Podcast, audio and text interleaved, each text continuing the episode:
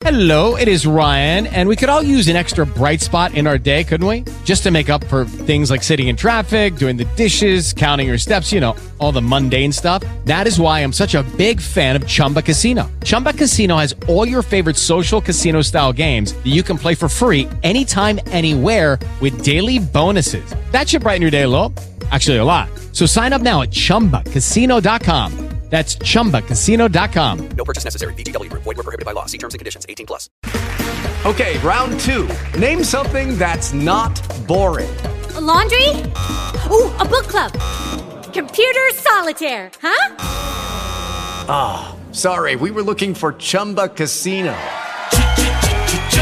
That's right. ChumbaCasino.com has over 100 casino style games. Join today and play for free for your chance to redeem some serious prizes. ChumbaCasino.com. No purchase necessary. Void were prohibited by law. 18 plus. Terms and conditions apply. See website for details. I'm Jessica Ettinger, CNBC. Stocks are giving back some of yesterday's rebound rally gains this morning on Wall Street. Citi raised its odds of a global recession up to 50% as it sees consumer demand starting to soften. Bitcoin is above 20,000 this morning after falling below 18,000 last weekend.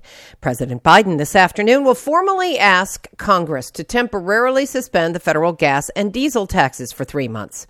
For gas, that would save drivers about 18 cents a gallon. It's unclear whether he has the votes to make it happen.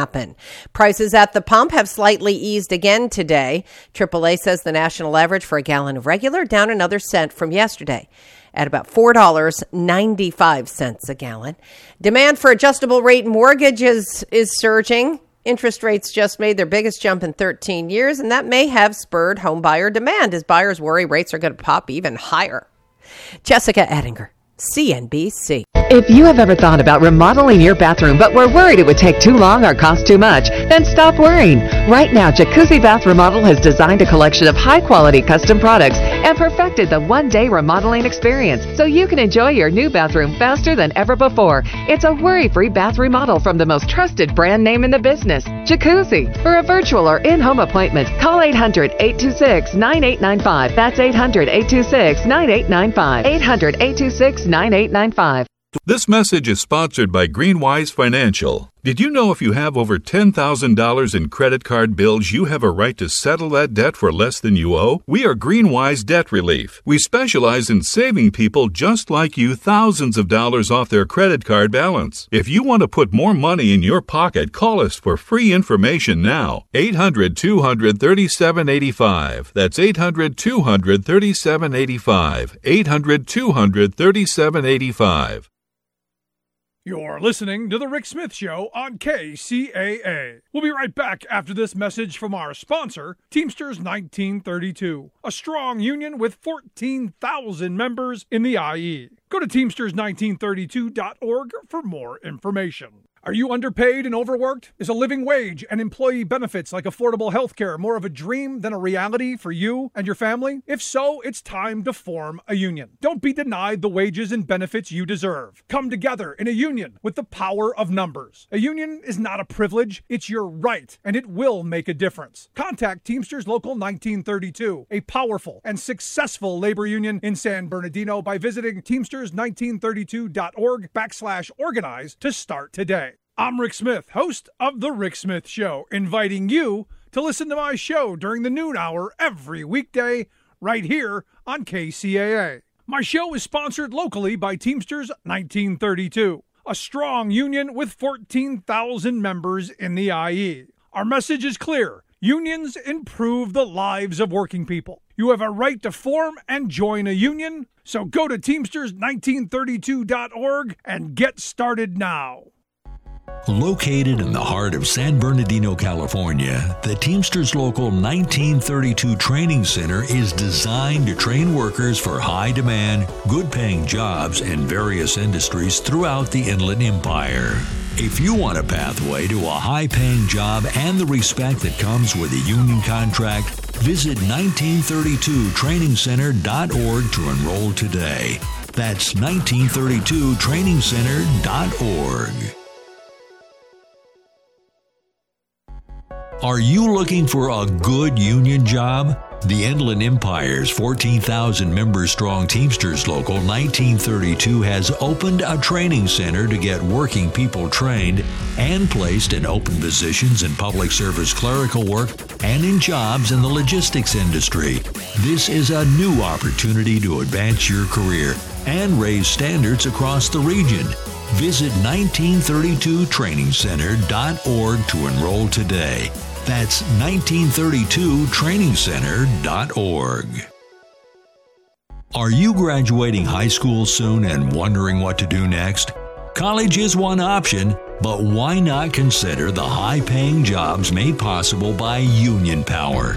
Labor Union Teamsters Local 1932 has opened a training center to get you into the high school to high paying job pipeline. You'll learn all the skills needed to excel in opportunities across industries. Visit 1932trainingcenter.org to enroll today. That's 1932trainingcenter.org.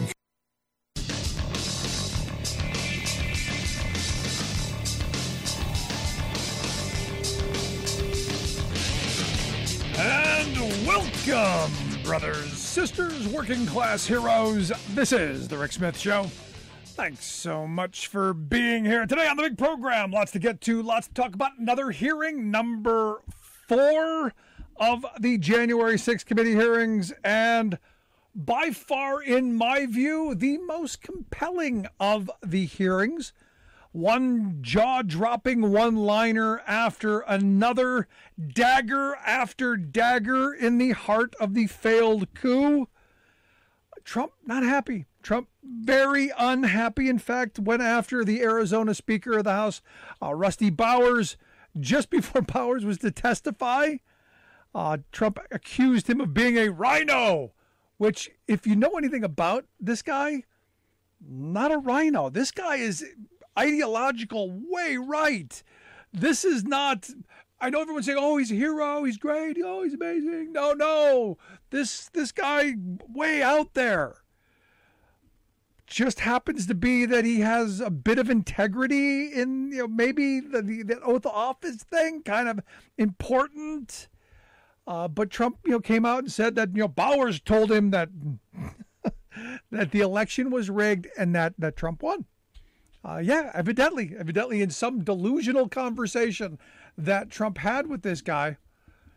Um, yeah, just made it up. Now, interestingly enough, you know the the conversations that you're that you heard today, and I was waiting for the the perfect, the beautiful phone call, the one between Trump and Brad Raffensperger. I, I couldn't get past and we've all heard it. You know, Trump wanted Raffensperger to find whatever find means, to find 11,800 votes because that he needs one more. But he went into this rant about how I know I've won by 400,000 votes. And and my thought is, well, here's the thing. This is this is where the delusion comes in. I, I only need 11,800. But you, if you're claiming you won by 400,000, why aren't you asking for 400,000? I mean, if they're there, and you know they're there, and the proof is supposedly somewhere there, why aren't you asking for what you're you're rightfully entitled to? Look, I've I've argued grievances and I've done things in the past where I've gone, you know, I feel cheated. I've wanted what I've been entitled to. So if, if Trump truly believed this, and this just wasn't a power grab, a delusional power grab. Why isn't he calling for the, the, the 400,000 votes that he, he seems to think he believes he, he, he won by? Now, look, Bowers, by far, in my view, the most compelling of, of witnesses, probably one of the most compelling witnesses ever in a congressional hearing. I mean, I he was authentic, uh, he was emotional. I thought at one point he was going to burst into tears. Steal a Bill Clinton line you could you could feel his pain. And and look, not not a great guy. I'm I'm not going there. I know everyone's no, no, he's a hero. No, no. He stood up in a moment where millions of Americans of the past have done. He stood on his principle, he stood on his oath, he stood on his word only now in this era of Trump is that really an amazing feat, I think. You know, I, I go back to my, my grandparents' generation. You know, one of the things my grandfather instilled in me is, you know, you got two things in this world. And, and every man knows this. You got you, you got your boys and you got your word. And you don't break either one of them. And your word being the most important thing. You never, never break your word. And a true a true test of someone's character is what they do in that moment when their word is in jeopardy. When they can't keep their word or someone's attacking them. This this guy, I, I give him credit. He's, he's he deserves the credit that he he deserves. In this moment, he stood his ground and stood his word. I'll give him that. Same thing with Raffensperger. Same thing with uh, Gabriel Sterling. Um, look, overwhelming. Uh, I, I can't imagine the pressure these people were under and the stories that they told. Look, these these are Republicans getting beat up by Republicans. And, and oddly enough, here, here's something else that caught my attention, and I want to hear your thoughts too. 1 416 Rick, 1 416 7425. I I found it interesting that that a number of people quoted scripture, talked about religion, you know, in in in this context of you know, faith and religiosity, yet these are the same evangelical type minds that said, you know, Trump was our guy, that they could forgive all of the sins of the Trump, that you know God sent him to us. You know, I still remember someone telling me the the story, you know, you know, of a, you know and it's a really bizarre, you know, uh, how you know, you know, God sent a person on a rowboat to save somebody, and you sent him away because he wasn't perfect, and you know, God sent somebody else to rescue you in another situation, but that person wasn't perfect, but they were sent anyway, and you know, Trump's not perfect, but he's who was sent. He was the vessel of our Savior. Um, not so much. and I just find it interesting that that this is where this is this is where we've gotten. Uh, now, uh, I, I, listened to Sterling, uh, Gabriel Sterling, tell his story. Uh, he was an election official in Georgia. You know, going look, you know, there's there's no fact here. You know, stop. Uh, there's no evidence that that there's fraud. There's no none of the stuff that you're saying is true. Uh, his quote was, "It's kind of like a shovel trying to empty the ocean." It, it was frustrating. I even have family members who I had to argue with about some of the things I would show them things, and the problem you have is you're getting to people's hearts. Once you get past the heart, the facts don't matter as much. And this is where things are. People have vested in Trump well beyond reason. And I've never believed that much in any politician that some of my Trump supporter friends have put in, into a guy who's always been viewed as a con man. And I guess that's the greatest con of all. You look at all of these people around him that bought it. Absolutely bought it. I mean, it's it's remarkable. And what I found most interesting, and what I what I as I'm watching these hearings, what I'm finding even more interesting is the the two different the two different faces, the Janus face of the Republican. I look at Ronna McDaniel, uh, for those who don't know, Ronna is the, the chairwoman of the, the RNC.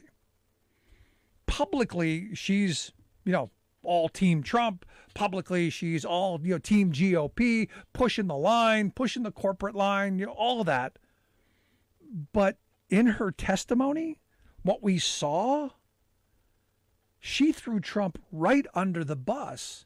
There's no way that there's any deniability by Trump at this moment that he didn't know that the fake electors were happening because she put him directly in the middle of introducing her to John Eastman. There is no gray area. There is a direct line from Eastman to Trump to McDaniel. There's there's no gray area. This is it. So you know, I look at this and I'm going, but hold on, you know, but I remember, you know, her, you know, co- the company line, it's all rigged, it's all this, it's all that. But you know, when she was under oath, all a different scenario. Same thing with the daughter. Uh, Ivanka evidently was interviewed. Here's here's another beautiful thing. Our TV, our former TV president, actually had a documentary crew following him around the last six weeks that nobody nobody knew about. Evidently, none of the inner circle realized that there was a crew following. And I, I don't know how you don't know. Now, look, I, I know that there's always an entourage following the president. There are cameras everywhere, but how do you not know in intimate settings that there's a, there's a, there's a strange guy over here with a camera recording everything, who has access that nobody else has? I, I, but evidently, this guy interviewed Ivanka Trump, who, you know, basically told an entirely different view to this filmmaker that she told under oath. And this, this again, as I've been saying all along, is the fascinating part of putting your hand on that book and saying, "I swear to tell the truth, the whole truth, nothing but the truth." So help me, God. Uh, because the the person with the robe can throw your behind in jail. I just find it quite quite interesting how that worked. Uh, and the number of people throwing throwing the Trump under the bus. And look, even even the F channel is now going, well, you know, there's some voices over there going, well, maybe maybe he did commit a crime. Oops. There's going to be a pivot. It's going to happen very soon because these hearings for all of the MAGA, you know, there's, there's nothing here, nothing to see, move along. For all of the Jim Jordans, nobody's paying attention. People are paying attention. When they're saying nobody's paying attention, people are paying attention. And there's going to be a pivot. And that pivot is going to be turning on Trump. And that is going to be fairly entertaining because it'll be it'll be interesting to watch him then just go full on scorched earth. It is Ryan here, and I have a question for you. What do you do when you win? Like, are you a fist pumper? A woohooer, a hand clapper, a high fiver. I kind of like the high five, but if you want to hone in on those winning moves, check out Chumba Casino. At ChumbaCasino.com, choose from hundreds of social casino style games for your chance to redeem serious cash prizes. There are new game releases weekly, plus free daily bonuses. So don't wait. Start having the most fun ever at ChumbaCasino.com. No purchase necessary. VGW Group. Void were prohibited by law. See terms and conditions. 18 plus. Uh, now, another interesting story that came out, and this is still developing, I understand. Ron Johnson, the senator from Wisconsin, it's being reported that evidently a package was delivered to his office. It had the fake elector forms in there that uh, evidently his staffers were going to hand deliver to Mike Pence. There was some talk of that maybe Ron Johnson was going to take it and hand deliver it. Pence's office said, no, don't, don't, no, don't. It didn't happen.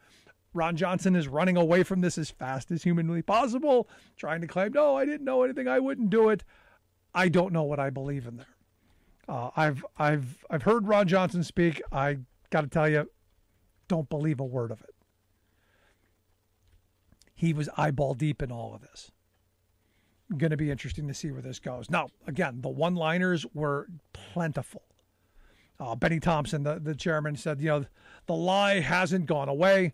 It's corrupting our democratic institutions. And he pointed out, look, you got a bunch of these people who have who have committed to the big lie, who have internalized the big lie, who are living the big lie. Oh no, no, it's that the election was stolen. Now running for positions of power that they could do what Trump wanted. All of these Republicans line them all up. Raffin Raffensperger, Bowers, Pence, all of these people, all of these witnesses to do what Trump wanted to do and the chaos that could come out of that, it's crazy. Former Attorney General Bill Barr said we didn't see any evidence of fraud in Fulton in the Fulton County episode. Episode like it's a TV drama.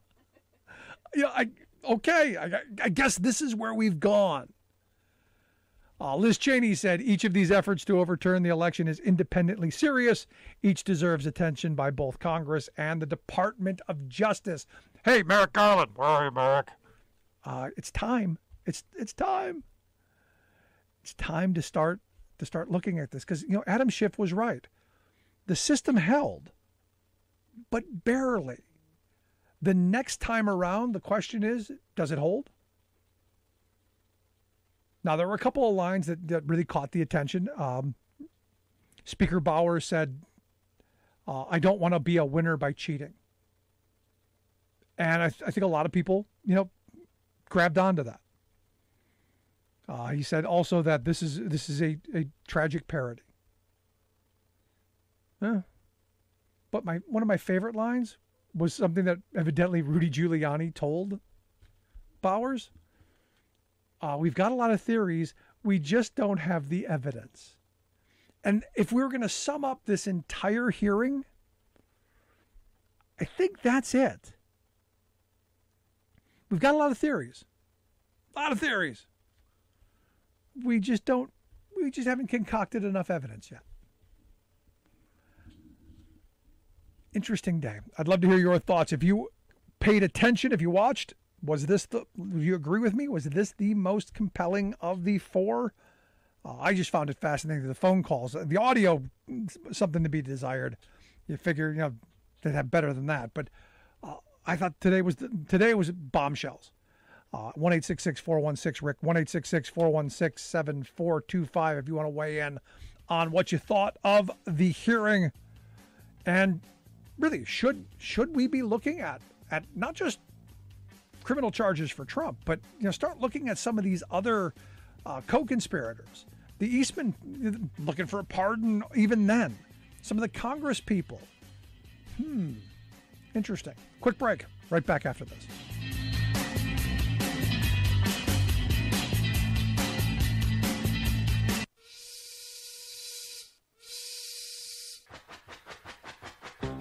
If you're a fan of the show, you've heard our labor history in two segments, and you can hear them on the radio pretty much anywhere in the U.S. Labor history has never been more important than it is right now. So here's what we'd like you to do tell a teacher. Tell a teacher that labor history is important and that they can get digestible two minute lessons that are absolutely free. Free to download, free to use, free to share. Tell a teacher to go to thericksmithshow.com backslash history and help us put labor back where it belongs in the classroom. You know, generations of American workers fought, bled, and died to build the American way of life. It's our job to keep their stories alive. Go tell a teacher that we're here to help them do just that. Find us at thericksmithshow.com backslash history today.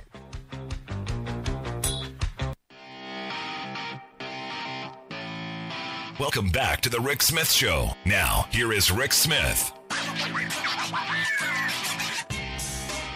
So the Donald uh, applauded the Texas Republicans. Uh, they they've got a platform.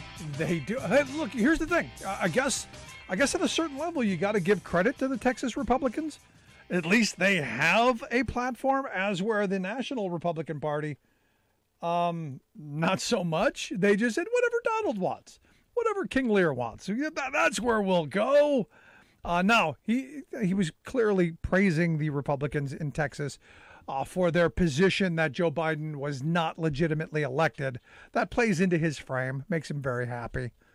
Um, but here's the here's the here's the scary part about their platform. One of the little tenants in there, and get ready for this, and, and we'll probably talk a lot about this in the coming days. They want to move to a state level, like an electoral college kind of voting scheme because what they realize, they realize their stranglehold on the state of Texas is probably going to go away, that it's becoming more democratic and they're probably going to have to start competing with actual ideas and that their hate and their their division and all of the things that they've been doing not really going to be very saleable in the coming coming years. So they've got to figure out how to well, gerrymander and well, make those votes not really count. Yay. And look, this is going to start in Texas. I can see that coming to Pennsylvania as uh, as they can't win statewide elections here. Uh, this is a great way to, to use that gerrymandering power. Uh, anyway, let's go to the phones. Got Alice on line one. Alice, how are we today? We're okay. How are you? I'm good. What's on your mind? Did you watch the big hearing? Yes, I did. Uh, we watched uh, most of it, and uh, my husband and I were just sitting there shaking our heads because, you know, they're sitting here naming names and they've got they've got the evidence right there, and it's like, when are we going to start hauling people up and locking them up? You know, and I'm telling my husband, I said, well, you know, last night, um, Bob Ney and you talking about, you know, the uh, fake electors. And um, I, I was telling my husband, I said, I know for a fact because one of the men who helped write some legislation was on, you know, the Rick Smith show. And my husband's going, so what's the holdup? I'm going, you know, apparently we can't make people cry because they did something bad. I don't know. but I, I think everyone that's got any sense, which is probably about 70% of us that's watching the hearings, we are sick of seeing these people have nothing happen to them when they've done something that's illegal, and they do it over and over. And again, as for the dingbats in Texas, and I still have relatives down there, um, you know, they're just insane. And it's like, what makes you think that once you do that, that we're going to let you keep all the, um, you know, the forts and and that all the companies down there are going to stay? Because I don't think they are. It, it's you just got to shake your head and go, oh my God. In fact, my neighbor across the street, that's the uh, evangelical, she and I were kind of sort of talking today, and you, you got to dance around easy with the with her. But she was saying, you know, Reagan did not do anyone any favors when he got closed all the, the mental hospitals. There seems to be a lot of crazy people, and I said, you have never spoke tru- truer words. So There's truth I there. don't know. I'm right there with you. Yep. Thanks, Alice. So Appreciate you it. have a good evening. Good stuff. Um, yeah, I'm, I'm I'm right there. We we've got a lot of mental health issues. Um, most certainly need to be working on this. But you know, I look at this this move toward an electoral college scenario.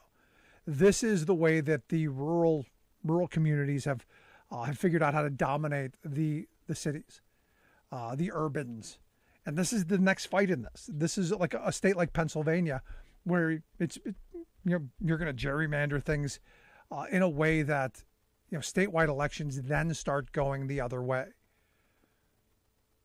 Get ready for this this kind of a mentality to to be in other states. Uh, if they if they can do it now, again, you know, I who knows with our crazy Supreme Court, who knows?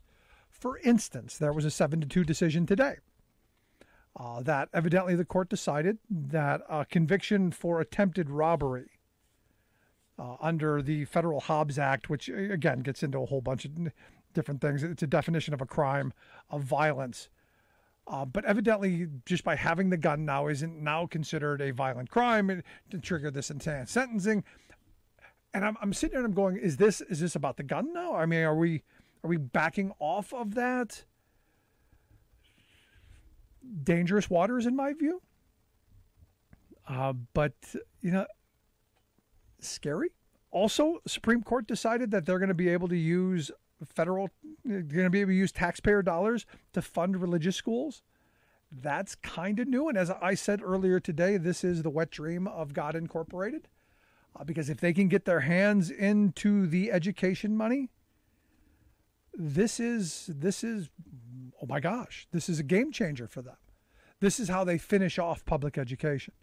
Because I actually know people who their their game plan is the big plan is to make sure that that dollars are attached to students, that every student is worth X amount of dollars. This is what the charter movement has done masterfully. That each student's worth ten grand, so that they can get the head in the door, cha-ching, cha-ching, cha-ching, ten grand, ten grand, ten grand.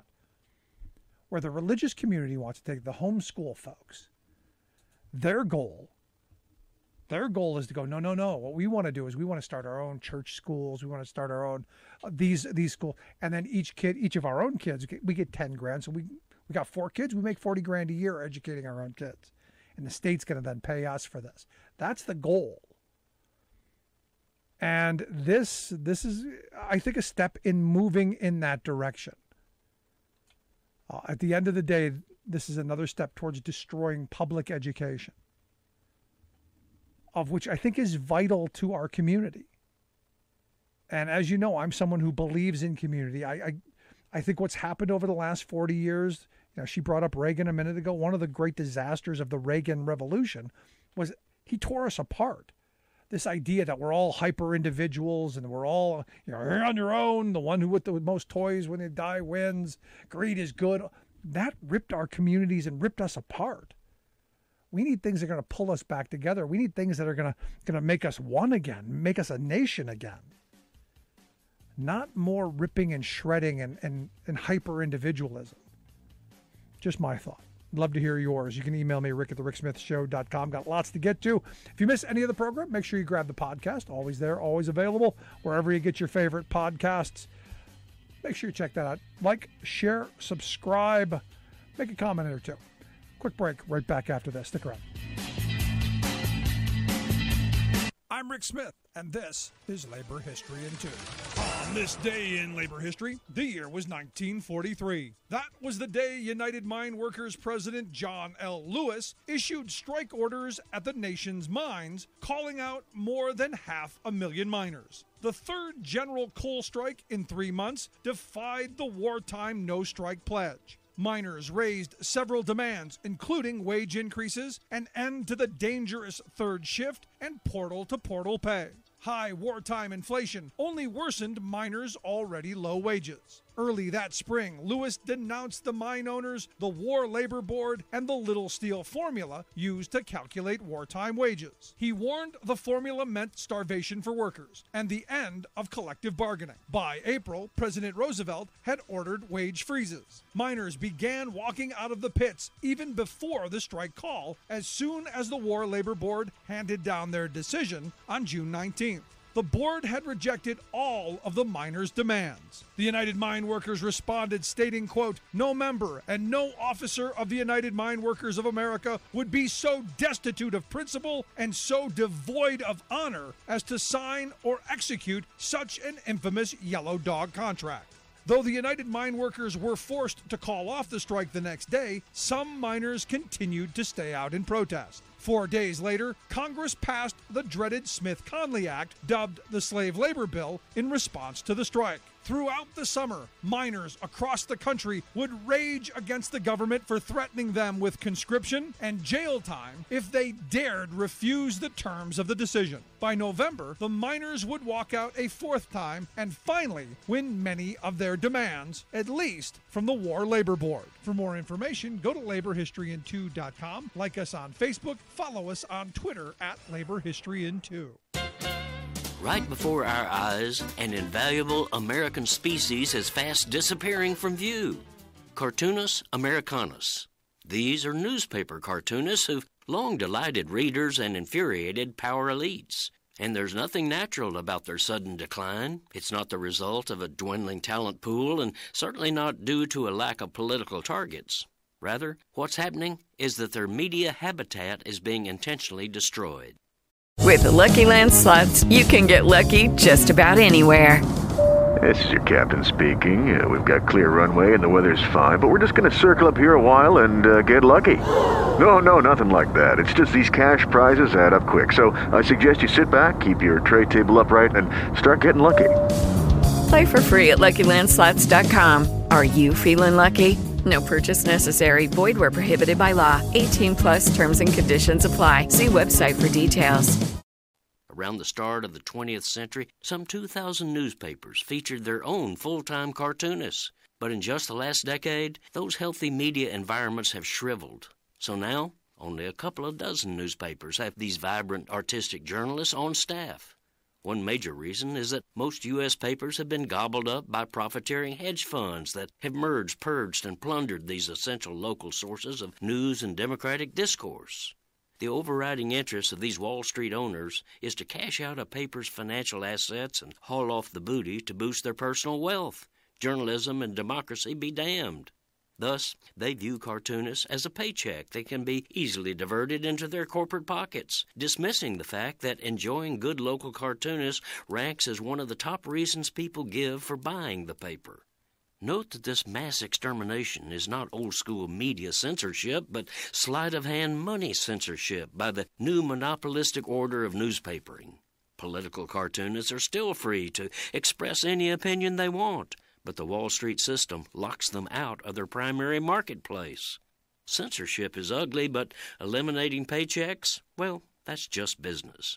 This is Jim Hightower saying, Yet, these freewheeling spirits of the cartooning craft are inventing new ways to connect with America's strong demand for their fun and important work. To connect with them, go to editorialcartoonist.com.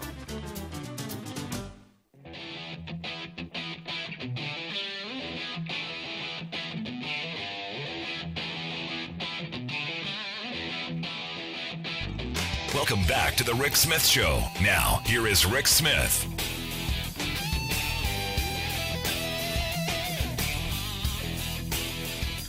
So I got to tell you, I'm I'm looking at this Rick Scott. oh, the the entitlement, oh, the privilege, the privilege of Mr. Scott, uh, the Florida senator who's worth about what about a quarter of a billion dollars. Uh, evidently, he recently uh, introduced a plan to raise taxes on you, me, the working class of the of the country, while ensuring that he and his wealthy ilk uh, their tax cuts are permanent. This is the same guy who wants to gut Social Security, same guy who wants to kick poor people off of food stamps. Uh, evidently, just said that Americans are the most spoiled people on earth. Yeah, evidently. Uh, this from the guy who oversaw the largest Medicare fraud in the history of the country while he was CEO of Columbia HCA. Um, uh, do you feel spoiled? Uh, wow, we're in very, very bizarre times. Uh, anyway, good news today. The the Uyghur for the Uyghur Forced Labor Prevention Act evidently went into effect today. Uh, the question is, is how will the Biden administration, how will they enforce that? And here to share some thoughts on how we ensure that it is enforced properly and how we well how we take on what's going on with China right now. I've asked our good friend Scott Paul to come talk with us. Scott is the president of the Alliance for American Manufacturing, AmericanManufacturing.org, their website. Scott, thanks for taking time for us. Hey Rick, it is uh, great to be with you tonight. So, walk me through what is this Uyghur Forced Labor Prevention yeah. Act, and, and why should we care about this? Yeah, it's a great question, and I'll, uh, you teed this up perfectly with uh, Rick Scott. So, I ironically, the Uyghur Forced Labor Prevention Act came about as the result of Marco Rubio, uh, you know, Republican from Florida, Jim McGovern, a progressive Democrat from Massachusetts, uh, a lot of human rights groups, the labor community, we fought for it. Uh, it's one of those rare things, and you know this, that uh, the, the, how rare it is to see something passed unanimously. You know, I think maybe Rand Paul opposed it. He opposes everything, as you know, but um, but but extraordinarily, this passed the Congress almost unanimously. And and here's here's what it does. Here's why it's important. The Uyghurs are a Muslim ethnic population in Western China.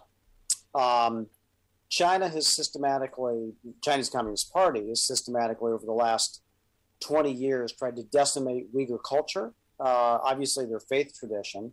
Um, and it's done this through means that the United States uh, and others have called a genocide. Uh, because it's not only just trying to trying to destroy the culture. There's also sterilization. Uh, there's uh, internment. Um, there's harassment of Uyghurs abroad, uh, and there is a massive program of forced labor uh, where Uyghurs are put into large what what they will call dormitory facilities, which are prisons essentially, uh, and then sent to the shop floor.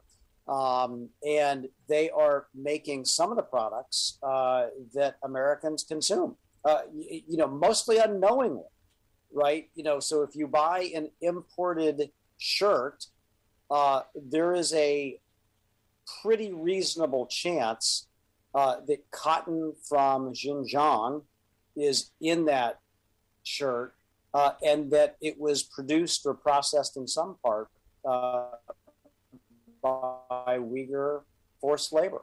Uh, same with uh, some types of uh, processed tomato pro- products. Same with some types of materials that go into solar panels that are installed.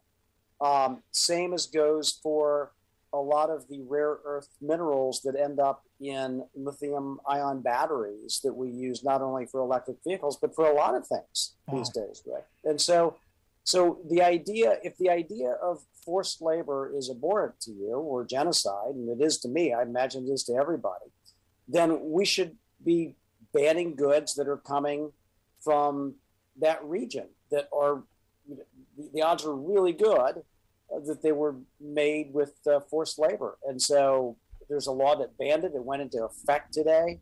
Um, it's going to change the business model, or it should, for a lot of companies. But it's also exposed, you know, a lot of other issues. Uh, and you have like these fast fashion brands um, that are, you know, th- that are very concerned about uh, about how it's going to be implemented because you know their business model leans heavily on that kind of exploitation. So, uh, so that's you know, let, let's celebrate the fact that we got something done. Yeah. Um, but we also the fact that we had to do something uh, is really mind-boggling, and then we got to make sure that it has teeth that, that we're actually following through on this. Yeah, too. it's one thing to actually to, to get this passed, and, and the whole other thing to actually do something. Because hey, you know, inflation. You know, we, we we'd love to we'd love to do something about it, but you know, inflation. Yeah, yeah. I mean, and that's you know that's certainly an argument that some of the some of the importers will make, and and I, I'll say you know they've been very crafty about this, Rick, because no one wants to say, yeah, we like forced labor. I mean, it's I mean they can't get away with saying that, so you know they'll, they'll use very uh, uh, you know very intentional phrasing of things um, about let's partner on this. Let, let's let's phase this in you know, let, let's give us the benefit of the doubt if we prove one shipment and then then then the rest will be fine, right? I love yeah, we want to work with you on this. so it's a lot of double speak, right? And i i exactly, and we're saying, look, none of these guys deserve the benefit of the doubt because they've been exploiting the system. They've known about it. They've certainly know about it. There's no possible way they didn't know about it. They just didn't care. No. No, and there's, there's the no way I can I can trust the, the Chinese Communist Party to, to ever tell the truth. I, I don't even know that I I don't even know trust but verify is even I just don't ever trust. Yeah. Well, you're, you're right. In general, I, I think it's very hard to do that, specifically with respect to this region. Uh, there's no international monitoring that, that, that that's even allowed now. So, so we couldn't even, you know, you know, we, we couldn't even tell, right? If if, the, if they're, you know, it, it's and so the, the the approach of the human rights groups uh, has been to say, look, we have to assume the worst here Yeah. because because we've seen documentation of a lot of the worst, and we can't get them in there every day. Uh, and so companies should adopt the same policy. They should just leave. They should find another source. Listen to the Rick Smith Show here with Scott Paul, president of the Alliance for American Manufacturing, AmericanManufacturing.org, their website, if you want to check out the work that they do. If you got a question, comment, thought, something for Scott, give us a call, 1 416 Rick, 1 416 7425. Would you buy something that you knew was uh, had forced labor in it, slave labor, something that someone was you know, put in this situation over. I'd like to hear it. Uh, you know, but I'm looking at this, and we're in a moment, Scott, where you know China becoming much more muscular. They just put out a new. Uh, a new uh, aircraft carrier, I guess it is, a new defense vehicle, whatever you want to call I, an aircraft carrier, right? State of the art kind of thing. Um, becoming much more muscular in in uh, surveillance. I mean, there's right. I mean, there's the surveillance state is just oh my gosh, uh, every bit of data being collected, every step being monitored. Um, the brave new world, not not great. Yeah, yeah, and, and so the, yeah, there's a lot of concerning actions, and, and let's be clear. You know, our, our government uh, has surveilled in the past in, in ways that were, uh, you know, not lawful, uh, and they've been held to account for that. The the difference is we have the ability to change the government at, at the ballot box. Chinese people do not.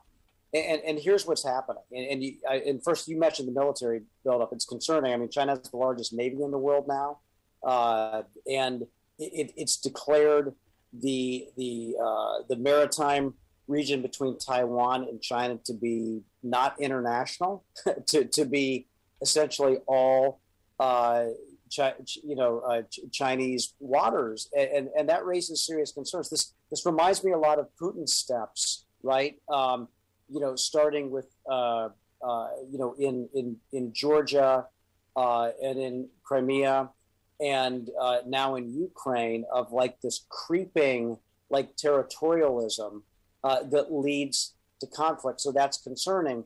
internally, and I think this is important. The New York Times has done uh, an extensive uh, amount of research on this. That the the amount of data, the amount of video footage, the amount of uh, artificial intelligence that goes into this, the amount of facial recognition tools and other sorts of biometric data that the Chinese Communist Party gov- it, the government uses is astounding. It's really unbelievable. And, and, it gives the Chinese Communist Party an additional tool of repression for anyone who dares to disagree with it, basically. Uh, I mean, there's nowhere to hide, um, literally, uh, now. And uh, it, it's problematic for a couple of reasons. First of all, the U.S. either handed or through theft, you know, aided and abetted in the development of a lot of this technology. I mean, it's been taken over by Chinese national companies now, and and and, and I'm not alleging or you know, that Apple or Google or anybody like that is is involved in this scheme, but first, but but certainly the fact that they had a presence in China. Um, and some of their technology was utilized for this. There, you know, that's. The, I mean, I think that's the angle there. But it is super concerning because this means that China, that the, that the, that the party is going to extend its reach further into China uh, and, and look for this uh, surveillance technique to be used against uh, Chinese citizens abroad and others who happen to disagree with it, like Uyghur dissidents or others who are in the United States. And so, and so we have to be, I think we have to think very carefully uh, about how we approach this and what kind of sanctions are necessary, um, and, and and and still also the need to speak out. Yeah, uh, see, I'm in this position, Scott, where right now we're we've got to decide which way we're going as a country and which which way we're going as a globe. Uh, because there is a Cold War going on right now. I just don't think most Americans get it. Uh, we're so divided internally that I don't think we're paying attention to what's going on internationally. And the Chinese, as you've pointed out, are growing much more muscular. Uh, they view themselves as the leader for the next hundred years, or on well on beyond that, and they are are gaining the tools to to take that control. We have we have a, a brief window. Yeah. Uh, and I know people right now are, are going, well, inflation's high. We need to do things to lower gas prices and make life easier here. But hey, um, things are, are, bad internationally. Uh, right. I, I, have someone who, who, keeps emailing me every day. Why isn't Joe Biden getting rid of the tariffs? I'm going well because uh, this would not be great with our relations with with China. It's going to continue to exacerbate our manufacturing problems. There's so many things that we should be doing outside of this, other than making China stronger. Uh, I guess. I guess. Let me ask you yeah. that. Yeah. Should we be doing away with these tariffs? Yeah, the answer to that, Rick, is no. The, I mean, there are uh, you know tariffs in place against hundreds of billions of dollars in Chinese imports. They're there for a reason because China has uh, cheated the international trade system, um, and as you pointed out, a lot of these practices have cost us jobs, have cost us technology, have, have devastated entire communities, um, and, and th- there ought to be some uh, you know some economic leverage that's employed either to get the Chinese Communist Party to change its behavior or to encourage firms to get out of there and find other sources for these products for, for consumers in the United States. Um, and when if you take these tariffs away, you lose that bit of leverage. But here's the other thing. You know, even even the wildly most wildly optimistic scenario about the impact of eliminating these tariffs on inflation is basically a rounding error. It, it, it doesn't even get to 1%. Right? I mean, it's not even close. It's closer to 0% than 1%.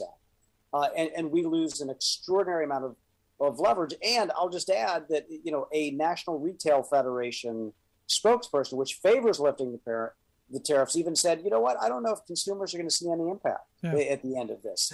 so so there you have it. I mean, I mean, their motivation is to make more profit, and, and they certainly will make more profit if the if the tariffs go away. But but but consumers aren't going to see it. This isn't going to help with gas prices. It's not going to help with food prices. It's not going to help with airline tickets. It's not going to help with home prices. It's not going to help with used car uh, prices. It's not going to help with new car prices. There is nothing you can name in the leading drivers of inflation right now uh, where, where, this is going to help uh, a single bit. So it would be a huge mistake for this administration to unilaterally withdraw the tariffs uh, at, at, this time or at any time uh, until we have a you know a plan B yeah. on on how to how to structure our economy uh, so that we can create jobs here or find other sources for some of these products. Is there a plan B? I mean, uh, I'm looking at this, and I'm, I'm, you know, sadly, you know, and I've been we've been talking about this for years. This isn't new. Yeah. We are, we are on this path uh, to where we've given away our manufacturing prowess. I mean, we were the, the leader, the global leader in manufacturing for 100 years, and we handed that away. Uh, that was not something, there wasn't a competition. We didn't lose a fight. We handed it off for more profits for, for, for big corporations to hand out to their shareholders and their CEOs. Yeah. This wasn't a fair fight. This was a, a here, take it. We, we get to have cheap labor and lax environmental regulations. Yeah. Um, now we're looking down the barrel of, of, of a changed globe, not right. just here at home, but all around right. the world, a surveillance state globe. That, I got to tell you, I'm I'm not thrilled with the, the prospect for my children. I, I understand, and, and, there's a lot of things to be concerned about, from uh, the, the, political climate in the United States to the, the global climate uh, and, and, the way in which it's changing, uh, to to this development of a more uh, authoritarian and muscular kind of opposition. I, I mean, all of this is is is deeply concerning. Uh, I will say, I do think we have a plan B. I think it, it, it, a lot of it has to do with investment at home to make sure that we're competitive and to, and to have the capacity to do that. I, th- I think this administration does understand that. I still think that we're so afraid of scale here, Rick. And I'll just give you an example. We're quibbling right now over $50 billion to revitalize the semiconductor industry and, and other technology industries in the United States, something that we would need to accomplish this, right? China is proceeding with $150 billion in incentives for semiconductor production. Uh, and, and, it'll just do it, yeah. right? And I'm not saying we should be like China that way at all, but we need to get our act together here. You, you know, and, and, and we need to do this, uh, and, and we need to do it in a way that's going to create jobs because I do want to see Intel come to Ohio and I want to see all these other investments made. I think it's very, very important. So there's a plan. Uh, whether we can scale it up enough or, do it quickly enough, I mean that's that's a question that we haven't that we haven't answered yet. Right? Yeah, we got we got a lot of work to do, and we maybe we start by banning uh, any of the things that come into this country. Uh, and use this this Uyghur Forced Labor Prevention Act as the rationale for banning anything uh, right there and then. At least that's my thought. But Scott, I appreciate the time. As always, great stuff. Rick, thank you so much. Appreciate it. Good stuff. Our good friend Scott Paul. Make sure you check out their website, AmericanManufacturing.org. We'll get links out on social media. You can check out that stuff there. Uh, love to hear your thoughts. 1 416 Rick, 1 416 7425. You got a thought, question, comment? Give us a call. Also, if you miss any portion of the program, make sure you grab the podcast. Always there, always available. Quick break, right back.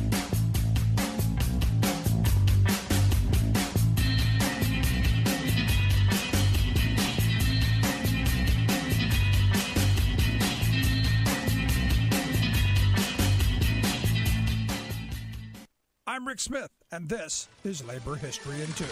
On this day in labor history, the year was 1877. That was the day that 10 Irish miners were hung in Pennsylvania. They were part of a group of 20 who had been sentenced to death for allegedly being part of the Molly Maguires, a group of alleged radical Irish miners. Miners were on strike in the Schuylkill County anthracite coal region. The Mollies were accused of perpetrating violence and murder against the mine owners. Newspapers helped to rile up anger against the striking Irish miners. A Pinkerton detective infiltrated the group, and his testimony doomed those he accused to the gallows. Since the hangings, many have questioned his testimony and the cases made against the miners. But at the time, many newspapers celebrated the hangings. On the day of the executions, the New York Tribune called the men, quote, the wild beasts of the collieries of eastern Pennsylvania. The Carbon Advocate Advocate of Lehighton, Pennsylvania, declared the majesty of the law has been vindicated. The community breathes more freely now that these men who feared neither the laws of God or man have met their doom. The day has gone down in labor history as the Day of the Rope or Black Thursday. The message of the hanging was meant to be sent to all who would dare stand up against the mine owners. In 1979, the governor of Pennsylvania posthumously pardoned John Blackjack Kehoe, one of the alleged leaders of the Mollies. Down the mines, no sunlight shines, those pits, they're black as hell. In mud and slime, they do their time. It's Paddy's prison cell. And they curse the day they try. Like what you hear? Check out more at laborhistoryin2.com. You're listening to The Rick Smith Show, where working people come to talk.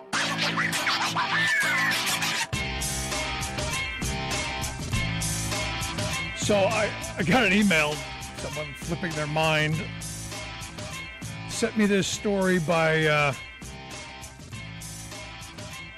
David Sirota, who uh, who points out that uh, the Biden the Biden team has appointed or nominated this guy Andrew Biggs, who not someone I'm fond of, uh, someone I, I met a number of years back here in Pennsylvania when we were going through some pension issues at the state level. Uh, they brought him in, uh, the, the right wing brought him in as the, the great destroyer.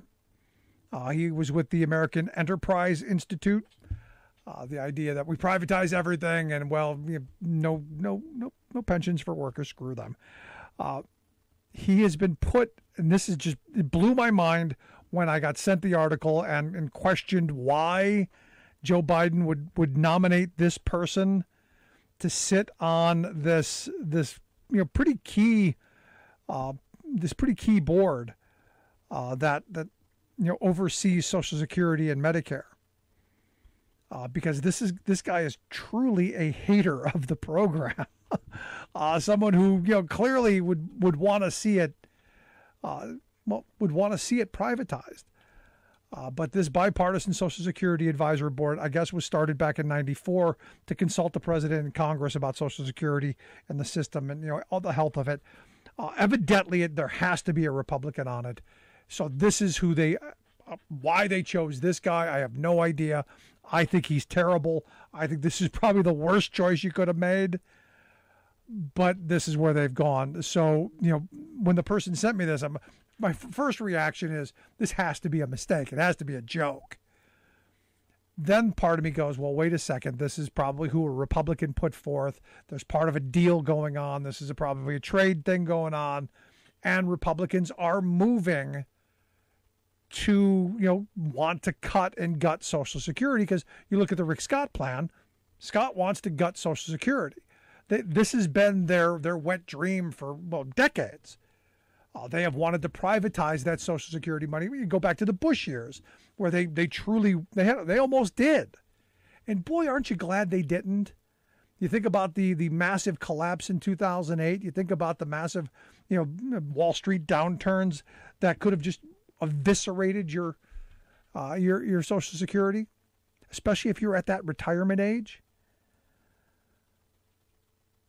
But having people like this on the, on those boards, kind of concerning to me. Now, these are people who want to raise the the Social Security uh, retirement age. These are people who want to diminish the benefit, do away with the cost of living adjustment. These are people who, you know, seriously, there should be no security in in, in, in old age. I'm one of the people who believe the three-legged stool. You know, the old FDR three-legged stool. You get a little bit of Social Security, a little bit defined benefit pension, which I know is no longer something that happens in this country, and and your savings you know the money that you squirrel away through when you're working you know however you do that through you know 401k ira basic you know, savings account or you know, maybe a tin can in the backyard i don't know but you have those three that solid three-legged stool sadly over the last four year 40 years what you've seen is well you know, Wages haven't kept up with inflation. Uh, people are struggling to get by. So one of the legs has been sawed off and and taken away. Your ability to save a little bit of money. The defined benefit pension has been totally eviscerated. Corporate America has stolen that and given you these wonderful defined contribution plans. How are those working out? Sadly, for the vast majority of people, not not so well.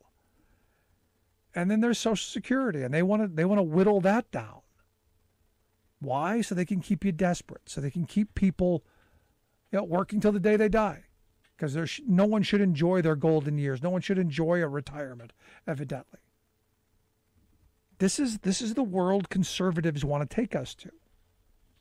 Now they'll say, "But Rick, no, no, no. If you were responsible your whole life and you saved," and I look, I'm not saying that you shouldn't be. You should be saving. You should be putting money into a retirement account. I've got a, I've got a, my 16 year old has a retirement account. We set that up for the day he got his first job. Same thing with my oldest child, and we'll do it for my youngest one. The second you get a job, you start squirreling a little bit of money away so that when you get to retirement age, you're going to have something. But that doesn't mean you forego all else. It doesn't mean you get to destroy Social Security. It surely doesn't mean that you get to def- destroy defined benefit pensions and have no recourse. It's just crazy. If you miss any portion of the program, make sure you download the podcast. Never miss a moment. Also, I want to hear your thoughts. You got questions? You got comments? Email me, rick at the ricksmithshow.com. So, so much going on.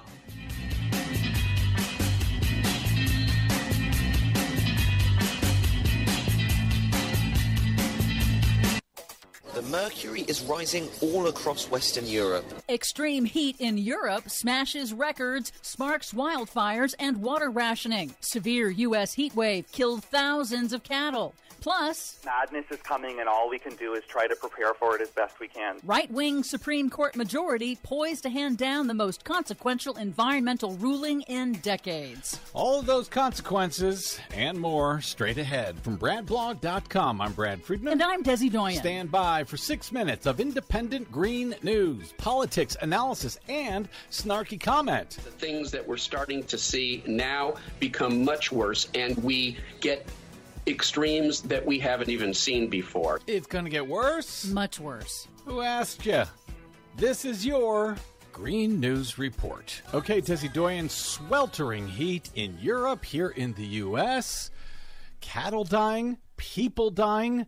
This is not good. No, it most definitely is not, and it is very unusual. In Europe, an historic heat wave is blanketing Europe from London to the Mediterranean, with temperatures 20 to 30 degrees above normal, shattering all time temperature records for the month of June and sparking wildfires